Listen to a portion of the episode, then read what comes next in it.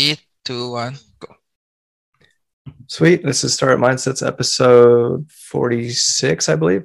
Yep. So I don't know how we got all the way to 46. It's, it's, it's crazy. Um, but this one's a really good one because uh, I met this founder at Silicon Valley Venture Bridge, I believe, um, through another friend of mine, Min Chen, who was also part of that, I think, group of uh, founders doing cool things at Carnegie Mellon. Um, so yeah, this guy's an alum of Carnegie, or I mean, I'm not sure if he's an alum, but he did go to Carnegie Mellon, and uh, he has a great startup, which is formerly known as Delta Trainer, uh, and now they're called Copilot, um, and they're doing something where you can have a personal trainer on your wrist and have a better fitness experience and uh, be healthier um, through through the coaching. But without further ado, uh, it's my pleasure to welcome Matt Spatella into the podcast. Happy to have you here, Matt. Awesome. Thanks so much, Dan. I'm uh, I'm super excited to be here. And yes, I am officially an alum of CMU. I did manage to barely graduate. It was close. It was close, but we made it out. man, kudos to you, man. That's, that's a hard school. I, I had a friend, I think, from childhood who went there, but that's awesome. Um, what uh, can you, I guess, just talk to us a little bit about what you're building with Copilot and and uh, how did sure. it start? Yeah, so you know, Copilot today is uh, first and foremost a one-on-one remote coaching experience, and so we we take this stance on the very you know noisy fitness industry that there are so many digitally enabled products out there that can build you a workout, that can you know give you an entertaining experience, uh, help you burn some calories, right? But there remains this set of of human problems around fitness of accountability and motivation and self-confidence and anxiety. And you know there's really not a great solution out there for those problems because you know despite our best efforts as engineers you know software is pretty bad at solving those problems. And so our unique sort of stance is that you know by making the core product not a piece of software but by making them a human we have a unique ability to to solve those problems. Uh, and so it's not necessarily about you know a hyper personalized workout with some crazy you know tech behind it although we yeah, do sure. have a, we do have a bunch of cool technology to you know give our coaches superpowers we say. Um, but it's all really about building a connected human experience that helps people build you know healthy habits and and have a greater level of well-being. That's pretty cool. I mean i uh i actually tried it out for a month or two and, and got to see like awesome. you know how uh the app worked on the, the apple watch and it was pretty awesome i think just my my personal story with fitness is uh i guess i did sports in high school and then there was a really cool gym in college and i'd use it whenever i could but there was like i think like you know in general people do struggle with the structure of you know, they walk into the gym and just tr- trying to know what to do and how that's going to, you know, help you reach the goal is kind of where the, the murkiness comes from. Uh, with you, I want to hear like, where did you get this idea? Cause I know you started in school and, um, uh, you know, you were still, I guess, in college, right? So how did uh, being a student and a founder of a startup, how, how that kind of, kind of come about? Yeah, great question. So, I mean, just a little bit of background on myself. Like, I've been you know, I, I say building random shit and trying to sell it to people. Since I, you know, back in back in middle school, mm-hmm. I was I was that that guy who was making his own video games, putting them on a CD-ROM, and you know, handing them out during lunch. And I took that energy with me, you know, through high school, through college, and I always had you know little startup-y type ideas that I was testing out and developing. And um, you know, as I got farther through college, you know, closer to the real world, if you will, I became more and more sure that what I wanted to do in the world was uh, was to build a company from the ground up um, and execute on you know a, a mission that was very close to one of my passions. And in this case, the passion that we were centered on was just my myself and my co-founder Gabe, who was one of my childhood best friends. We had a shared passion around fitness and strength training, and sort of a, a journey we had gone through together uh, in that realm. And so one summer, I was you know working a random internship at a robotics company. I, that was my undergrad was you know systems engineering and robotics engineering, and during lunch we would always throw around these ideas for companies, not, or not really companies, but projects we wanted to build. And one of them was simply the idea of using the Apple Watch and other wearable devices and the sensors within them to be able to automatically track and detect everything that went on during someone's workout. Because me and Gabe were frustrated by you know, wow, these watches really only cater to people who want to run and bike and swim. Like, yeah, sure. What about like everything else in fitness? Like, are they just not even mm-hmm. trying to track these? Right. And it turns out it's very hard to track the rest. Um, but we started writing the initial software that would, you know, detect a set and estimate the number of reps performed and the pacing and the range of motion of certain exercises. Right. Um, and what we learned very early on was that just measuring all of these numbers uh, and details of a set and regurgitating them to a user was not solving a sort of fundamental problem for 99% of the people in the gym. Like it, it, was a cool, sexy, nice to have thing because, you know, it was machine learning and it would spit out cool numbers and it was automated. But at the end of the day, the fundamental problems we found that people were struggling with were you know self-confidence uh, lack of knowledge uh, baseline accountability and motivation to actually start a workout or even get to the gym that day right? Uh, and so we, we yeah sure that's been me that. before yeah, that's all of us yeah. Uh, and you know we started developing this thesis around like what i said earlier of you know wow well we actually tried to solve those problems with technology first. We tried to make hyper personalized workouts and very strategic reminders and like all of these things to try to get people to be motivated and accountable to start making the to start moving to just start doing something. And we found that technology was just was not cutting it. It was not doing it. You know people who were not motivated could not be motivated by technology. And so we me and gabe decided to pretend to be certified personal trainers and uh, train oh. some of these initial users as human beings under aliases and saw this crazy shift where suddenly the people who were not that engaged and didn't care that much and weren't even doing any workouts they suddenly felt this obligation and this interest um, in the relationship we were building with them as coaches to go and start doing things. And that's really when you know the co-pilot we know today was born was when we realized the power and the value of a human connection and a human relationship in this kind of world. So since then it was just a wild roller coaster ride of figuring out how to go from you know me and gabe pretending to be some coaches yeah, yeah, yeah. having a, an infrastructure that can serve uh, many thousands of clients at once. Yeah i guess you know matt how do you think about you know because generally like you know people think about startups and it's kind of you know you don't want as much humans in the loop right? Like you want as less as possible to have actually people doing this but you kind of went the, the opposite direction. Uh, does that make your yourself harder or or you know to pitch let's say to investors because you're kind of becoming the antithesis of what people's perception of a scalable business is. Obviously with users and engagement it makes sense but i wasn't sure if you had any feedback from the market uh, as you tell this story right? Yeah no that is a very like astute observation that you know I, I joke and say i can tell whether an investor is is good or not if they ask the question you know, well, how long until you can get rid of the humans? Right. If they ask that question, they totally miss the point. Right. Mm-hmm. And, and they're too focused on this, this supposed future of complete automation. Um, where, you know, obviously we take, like you said, sort of the opposite stance of, you know, yes, we will continue to automate um, more and more away from humans in general, but you know, emotionality and authentic connection is, you know, almost impossible to simulate, right? You know, the, in the theoretical experiment of, let's say you have a machine that can completely act exactly like a human being, right? And you form a relationship with that machine. If for even one second you find out that that thing is not a human and it is in fact a machine, I would wager that the vast majority of the population would suddenly lose all of the beneficial effects they would have from having that relationship. And that's just how our brains are hardwired at least for the foreseeable future, right? You know, maybe fast forward to Westworld like future if you've seen Westworld. but, um, you know, it's it's an interesting theoretical question in terms of the practical, like you know, what problems does that cause for a business? How does that make it harder to run?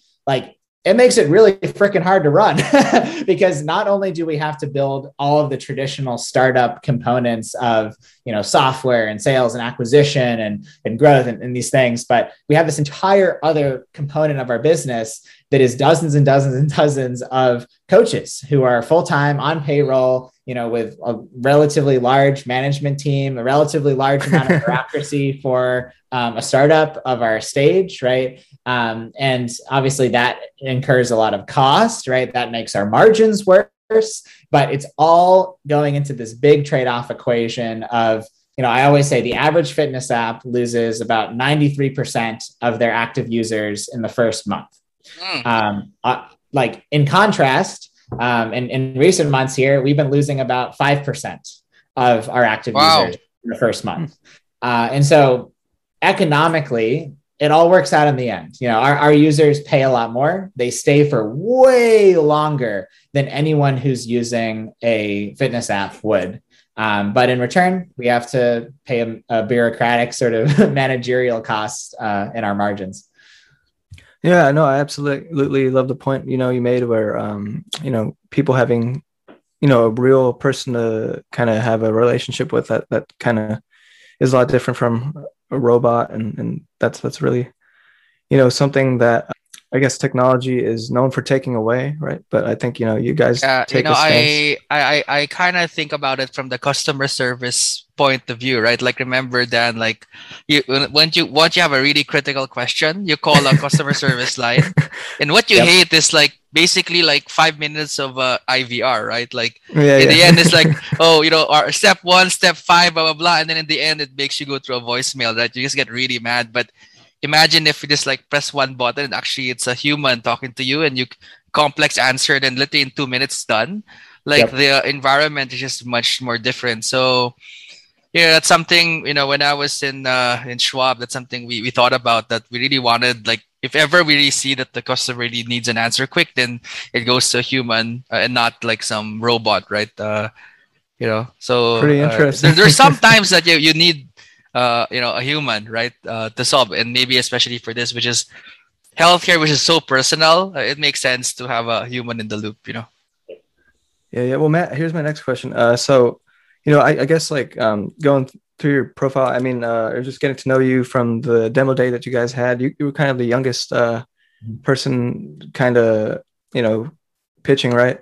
What um, what uh, exactly was it like doing this while you were at school at the same time, and I guess getting over an extra hurdle of you don't have a you know technically you don't have a the the the what do you call it the pedigree that people want to see or you know like I mean I know Mark Zuckerberg did it right and was wearing a Facebook shirt but but what um was that challenging for you at all just uh having to work through I guess yeah sort of that yeah. perception of yeah good good one I think two like sort of two questions in there. Like one is the balance of student versus entrepreneur, just from a time perspective, is a very, very difficult one. And I talk a lot with like Carnegie Mellon students about that balance.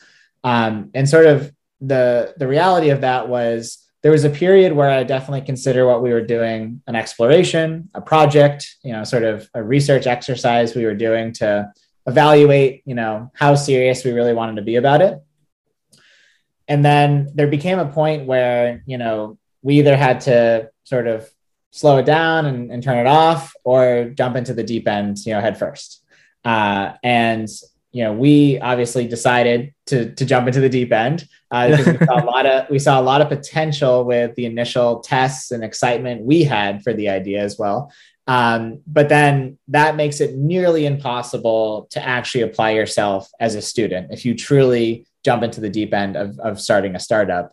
And so, you know, I always tell people like, you know, if you really want to get the company off the ground while you're at school, you're going to have to be okay with getting C's and D's and everything and just barely scraping by and doing the absolute bare minimum. Uh, because if you try to balance, you'll be the master of neither. Um, and so, like, it's fine to, to prioritize school and do it as an exploratory project. I see that all the time. That is awesome. That is a great way to learn if you want to get the company off the ground, if you want to raise money, if you want to like hire people, you better be all in, right? And you better be basically not a student. You you can either drop out completely, or what we did was kind of take turns where I did my last semester and uh, finished my degree in um, instead of doing the full last year, I just did one semester to finish everything. And I it is not exaggeration to say I never did a homework assignment. I never showed up to lecture. I only showed up to exams for that quarter uh, or for that semester, and I think I got like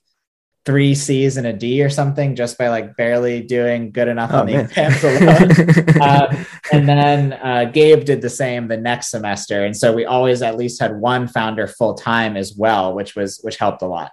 No way, that's um, so interesting. Wow. Yeah. That, but yeah, so that's how that's the balance as a student. The the age component, um, I would say like it definitely does come up but you know, as you alluded to, especially in West Coast investors, there's definitely a willingness to take a jump on um, you know exceptional young founders. Uh, like almost the the sort of biases that come from a pedigree can be detrimental, especially when you're taking like we're taking, as you pointed out earlier, we're taking a pretty big sidestep from how a lot of big companies would probably try to approach personalized coaching because they would look at something like scaling a coaching force and say like oh that's way too much work oh the margins will never be high enough blah blah blah right but you almost have to be uninformed enough to do crazy stuff at the beginning um, and so the fact that we didn't have experience how google or facebook or netflix or you know whatever amazon would do right. it um, I think it actually helped us be more bullish of what we could actually build in the company. Um, because, you know, even today, even when we've achieved, you know, a pretty meaningful level of scale, we still have people saying like, oh well like i don't i just don't think this model works you know like oh this you know this you know apple would never do this right blah blah blah right? It's like well yeah apple would never do this because that's that's not in their playbook right? But we're writing this playbook. Um so yeah it's it's it's pros and cons but overall i'd say it hasn't it hasn't been the main reason it hasn't been the biggest problem for sure um, that we faced. Yeah hey matt i'd like to pull a thread on what you mentioned which is like you know you were in school you know you need to be all in. You even took the risk to kind of even sacrifice your grades. I mean you know in an environment where you know probably some of your classmates are getting offers from large companies tech companies right?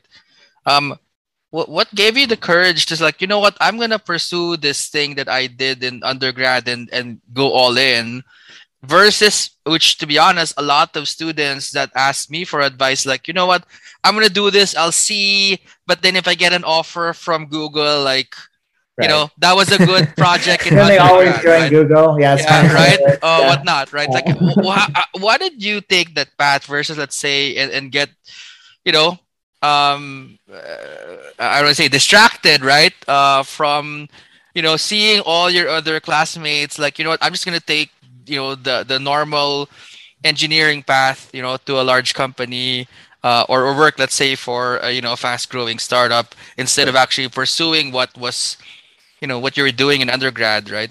Yeah that's a great question. I think um, you know something i think i saw on like a, a yc podcast or something was a quote of you know you shouldn't be an entrepreneur because you want to or you want one of the outcomes of being an entrepreneur like most commonly money right? Like is what people want when they become an entrepreneur. You should only become an entrepreneur if you need to become an entrepreneur. And what i mean by that is even in my like i mean even in doing projects in school or working for internships I almost always felt like I was just going to go crazy if I had to work one more day at that internship. If I had to work one more day on that stupid project, right, it wasn't my idea, right? And you know, you know, obviously, like you could say, oh, well, you have a problem with authority. It's like, well, yeah, I don't really like authority, right? Um, but I also have a problem with working for something that I don't truly believe in, that is not one of my top, you know, two priorities in life or in the world that I want to see realized. You know, if I if I could find the perfect company that aligned perfectly with my vision of the world, you know, you know, maybe I could be somewhat content there. But it just seems so obvious that you know I would be amazingly depressed if I worked for Google or if I worked for Amazon, and like that that is something that is unique to me, right? Um, you know, many of my friends have built awesome careers going to those companies and are extremely content with you know working the nine to five the awesome benefits the awesome pay they get they have they have a good impact in the projects that they're working on right? And like that's awesome right? But i know that for me personally i would be a mess if i was in that situation. And i get so much more excited to get out of the bed, get out of bed in the morning and make a difference working for my own idea and for my own company and making that a reality. So, you know, that is that is the driving force. It's almost out of necessity rather than, you know, oh, I believe in this or like, oh, like I, I think I can make this work. It's like, no, I need to make this work because this is what I was meant to do. No, I love that answer. That's uh I think you know explained really well and captures really who you are as a person as well as uh you know your goals. And i think uh, in these days and age there's a lot of people quitting their jobs. So it's, it's, it's, it's i guess it validates that. Um, i think one, some some things that, would be great for us to talk uh, talk about are uh, under the umbrella of i guess how do you you know i read that you were a hackathon champion right? Or world cha- is it world champion or is it national champion just uh, world champion technically yeah. Oh wow. That's awesome. Uh, uh, how do you i mean I, am sure you, you know, had taken maybe a business class or learned business, like kind of like getting people to pay you for the product that you built. But uh, how do you compare, like, just contrast the the the life of you know an engineer who now needs to, I guess, scale the company and and you know be the CEO? How does that uh how does that kind of I mean, how do you compare those two uh, job jobs? I guess or those hats. Yeah. Um, I mean, drastically different. Like I I I definitely credit my technical background with being able and Gabe's technical background as well to working together to be able to get the company off the ground and even prove that a concept like this could work. So like obviously having that engineering background was invaluable in this case and it, the company would definitely not exist without our willingness to jump in and you know I, I guess uh, an example of what my job was like in the early days was you know, I came from a background of robotics, hardware, and embedded systems. And that was great for like messing around with wearable devices and sensor data and maybe even making our own wearables. Like we were toying around with that concept as well. Um, and then suddenly we were like, wait, the whole core of this product experience is going to be an iOS application and a watchOS application. And me and Gabe looked at each other and we're like, wait, neither of us know how to build apps. Like we've never built apps. We've never built servers. We never built databases. Like he was an ML guy. I was an embedded systems guy. Like, you know, and so there was a brief period in time where we are like, oh man, like we should outsource this or, you know, oh, we need another person to do this. But then we took a step back and we were like, wait a second, like, come on, like we're two engineer dudes from MIT and CMU, like we, sh- we should be able to do this, right? And so, you know, Gabe jumped into the servers and the databases, and I jumped into iOS development. And, you know, lo and behold, in a matter of like a month, suddenly we were building product, right? Um, and, you know, so that, uh, that willingness to, or that willingness to not only have the engineering background and use it for what you were trained to use it for, but to jump into any aspect of engineering or any aspect of product development and build things out in a matter of days instead of like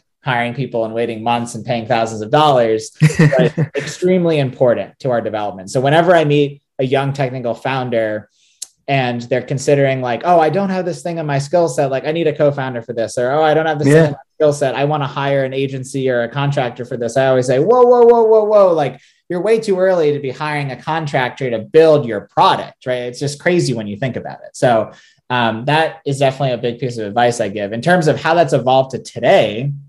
Uh, I mean, today it is very, very rare for me to write more than you know a little line of code here and there to help fix hmm. something up that you know some mistake I made two years ago. um, but um, and in fact, I take great um, sort of excitement and pride in the fact that our engineers almost compete to make my code completely obsolete or completely removed from the system because you know they are they are real you know heavy duty heavy hitting engineers. And i was just you know a hacky guy making the thing work at the time right? And so it's an awesome evolution to see them really take over and take ownership over the product. Um, and it's very cool for me to then take a step back and be able to spend my time not worrying about how to make the iphone communicate with the apple watch correctly but instead thinking about, you know, what, what is the what is the mission of this company? How do we actually execute that at scale? How do we, you know, acquire customers and build a movement within this market, right? And like these much higher level things that don't happen overnight, that can't be coded up and you know hacked yeah right? Um, but have such bigger impact across, you know, I mean, you know, millions of people in a lot of these cases that are that are viewing these things and interacting with these things, right? And tens of thousands of people that are getting this coaching. And so it's it's it's really cool to have that level of impact. And again, going back to your last question, like That's why I get out of bed in the morning, right? If I had continued to be an engineer, even at my own company, that's my own idea, I don't think I would be really satisfied with that. I, I like to be at that top level of, of strategy uh, and decision making and, and keeping that boat moving in the right direction. That's awesome. Just one more thing here. Uh, it'd be great to hear is like, um, congrats on, I read you guys raised uh, like 3 million, right? Or like 3.3. Yep. Uh, you know, I mean, we, we talked to a lot of people here about who, who, uh, who get funded. Um, uh, you know, I remember, I guess 2019 it was. You guys were pitching at the Venture De- Venture Bridge demo day in Salesforce yep. Tower, which is pretty cool. Um, but uh, I guess coming from uh, that point in time to, I guess this recent achievement or success, if you would call call it that, um, what was uh the the fundraising um, experience like for you? And you know, uh, how did what did what did VCs say when they they decided to you know click say yes and how did that feel or how was that whole experience? Yeah, great question. Um, so you know, early on, I would say naively so. I think we we tried to raise money from from serious VC investors too early. I think like most first time entrepreneurs do. Um, and so we didn't see much success right away. And I think we over the course of about a year, we raised about 750K in what we would eventually call our pre seed. Um, and that was from a grab bag of different angel investors and some very small uh, institutional investors um, who really were just investing in me and Gabe at that point. There was nothing really investable. they were like, maybe these guys will figure something out. Like, you know, they've got a decent chance, right? yeah, hopefully. Um, but, you know, they are investing in us. Um, that next chapter, um, I guess the thing that had to fall into place um, to be able to really successfully raise from an institutional investor as a, I'll say, as a direct to consumer company in a crowded market and as a first time inexperienced founder, there was a lot going against us, like in the fundraising realm, right? Uh, and so to break through that, what we needed was a hugely compelling amount of traction from the actual business to put all of those doubts and fears to rest to say, well, it doesn't matter that we're young and experienced. Clearly, we did it, right? You know, it doesn't matter that the industry is crowded. Clearly, we're resonating with people in a way that no other brand has before, right? Um, and so we had to go and get, you know, on the order of a million dollars a year of revenue to be even be able to go and raise that first institutional money.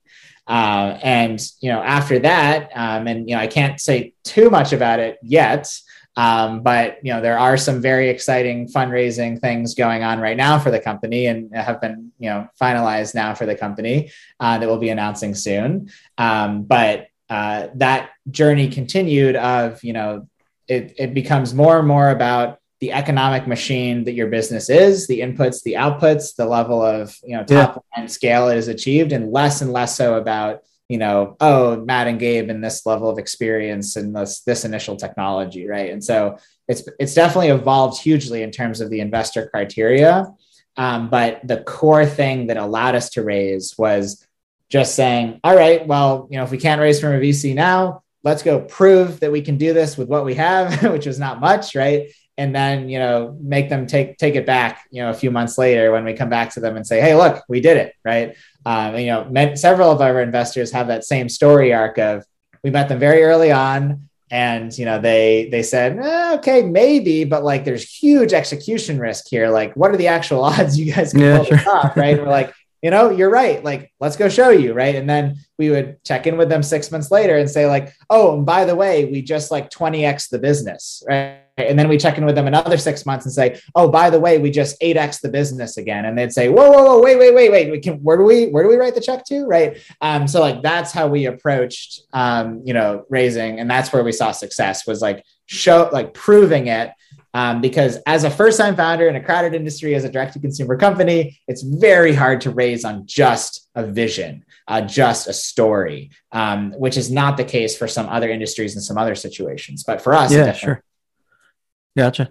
Uh, you know, one thing I'd love to hear from you before we get to like the last two or three things we uh, generally ask everyone is, um, what's it like? Uh, you know, what what do clients say, or you know, what do users say? Um, just uh, internally, or you know, externally about the the product to you? Because I, I, mean, there's some exciting stuff, right? Like people are losing weight here. People are, you know, maybe getting rid of their heart disease or um, stuff like that, right? Which is maybe, you know, you're adding, um, you know, a lot of, uh, uh, what do you call it? Um, you're making people's lives better. So, so what, what are some of the things that you've noticed from, I guess, maybe the, not even the data side, but just maybe the user, the person who's using the, the, the, the app? What, what, are, what are some things you've kind yeah, of garnered? And the, this is a topic that, you know, is super exciting for me and cool to see with my own eyes every day that, you know, it's obviously, you know, flashy to look at the, oh, this person lost 40 pounds. Oh, this person like, you know, did this crazy transformation and now they have six pack abs. Right. It's like, well, hmm.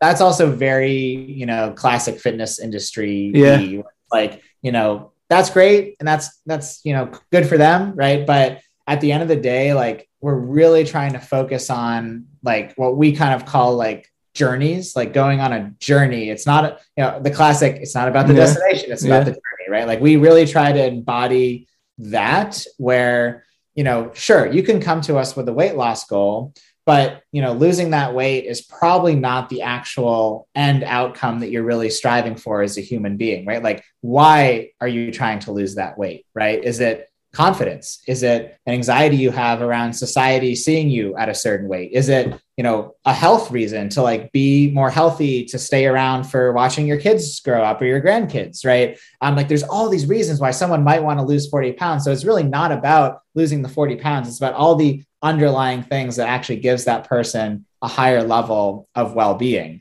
Uh, and by approaching it that way, it also becomes way easier to to not fail, right? Because if you step on the scale at the end of week two and you're not quite on pace with losing that 40 pounds, yeah, like, sure. You might give up, right? Like I've given up little yeah. weight loss things I've done over the years when I've seen not a great like initial result. I'm like, oh, okay, I'm gonna go go out and eat now, right? I'll, uh, challenge over, right? But if instead you're like, instead if you focus on well i'm moving better now i'm feeling more more confident now i'm feeling a little stronger now right you know and uh, okay maybe i only lost a pound but like who cares right like all these positive effects i'm having that we have on the users that are not just these very explicit fitness goals is definitely the coolest part right and so like you know like one one of the coolest stories that will always stick with me is a father uh, client who was started training with us. They had a lot of you know joint pain. They you know did did they were I think you know slightly overweight, but that was not sort of like their main goal. But just in working with their trainer holistically over the next, I think it was about a five month journey um, to this endpoint he described, or not endpoint, but uh, measuring point he described was, you know, he, he sent this email to us where he said, you know, I have to thank you guys because for the first time in my life, I was able to go to my daughter's karate class and I was able to, you know, participate with it. And I was able to, you know, block her punches and get down on my knees and like, oh, wow. Know, experience this with my daughter. And I literally never thought that that was going to be in the cards for me again. And it just brought me such satisfaction as a, as a human being and as a father to be able to experience that with her and you know i'm literally crying right now because yeah, blah, blah, yeah, blah, right? it was like yeah, you know uh, this was fairly early on too and we all just kind of took a step you know we sat back in our computer chair stopped coding for a second and we were like wait a second like you know, this is about so much more than just like you know optimizing someone's fitness routine like th- this is I, I can't think of a more literal way to like change lives than like that kind of level of emotional satisfaction and like you know enjoyment in in your life right? So that kind of story is always what will stick with me is like nice. why we do this and, and the most impactful.